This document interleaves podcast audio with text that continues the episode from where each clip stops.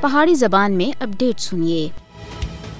ایک ہندو طالب علم دی توہین امیز ویڈیو پوسٹ کے خلاف کشمیری عوام آج مکمل ہڑتال کر رہے ہیں، جس کی کال کو جماعتی حریت کانفرنس سن دیتی آسی۔ جبکہ تمام آزادی پسند جماعتاں سیاسی، سماجی اور مذہبی تنظیمہ سن اس ہڑتال دی مکمل حمایت کیتی ہے۔ مقبوضہ جموں کشمیر وچ توہین امیز ویڈیو دی تشہیر کشمیری مسلمانوں دے جذبات کو ٹھیس پہنچانے دی دانستہ کوشش ہے۔ مقبوضہ جموں کشمیر تے مذہبی سکالرز سن عوام تھیں توہین امیز سوشل میڈیا پوسٹ دے خلاف نماز جمعہ تھی بعد مکمل احتجاج اور مظاہرے کرنے دی اپیل کیتی ہے۔ سری وچ قائم نیشنل انسٹیٹیوٹ آف ٹیکنالوجی وچ پڑھنے والے ایک ہندو طالب علم دی طرف تھے۔ سوشل میڈیا دے تے توہین امیز ویڈیو کلپ پوسٹ کرنے تھی بعد 28 نومبر تے ہی مقبوضہ جموں کشمیر وچ غم اور غصے دی سخت لہر دوڑ گئی ہے۔ واضح رہے کہ ترے دن پہلا نیشنل انسٹیٹیوٹ آف ٹیکنالوجی سری دے طلبہ سن ادارے وچ پڑھنے والے ایک بھارتی ہندو طالب علم دی طرف تے سوشل میڈیا دے تے پیغمبر اسلام صلی اللہ علیہ وسلم تے متعلق توہین آمیز ویڈیو پوسٹ کرنے تے خلاف سخت احتجاجی مظاہرے کیتے ہیں۔ جس کے بعد صورتحال بہت زیادہ کشیدہ ہو گئی ہے اور پورے مقبوضہ جموں کشمیر وچ اس شیطانی حرکت وچ ملوث ہندو طالب علم کو سخت سزا دینے اور اس کے پیچھے اصل محرکات کو ڈھونڈنے دا مطالبہ زور پکڑتا جا رہا ہے۔ متحدہ مجلس سے عمل سن اپنے سخت رد عمل وچ آخیا کہ ہندو طالب علم دی توہین آمیز حرکت مکمل طور دے ناقابل قبول اور ناقابل برداشت ہے۔ ہندو طالب علم دی طرف تے ویڈیو پوسٹ ایک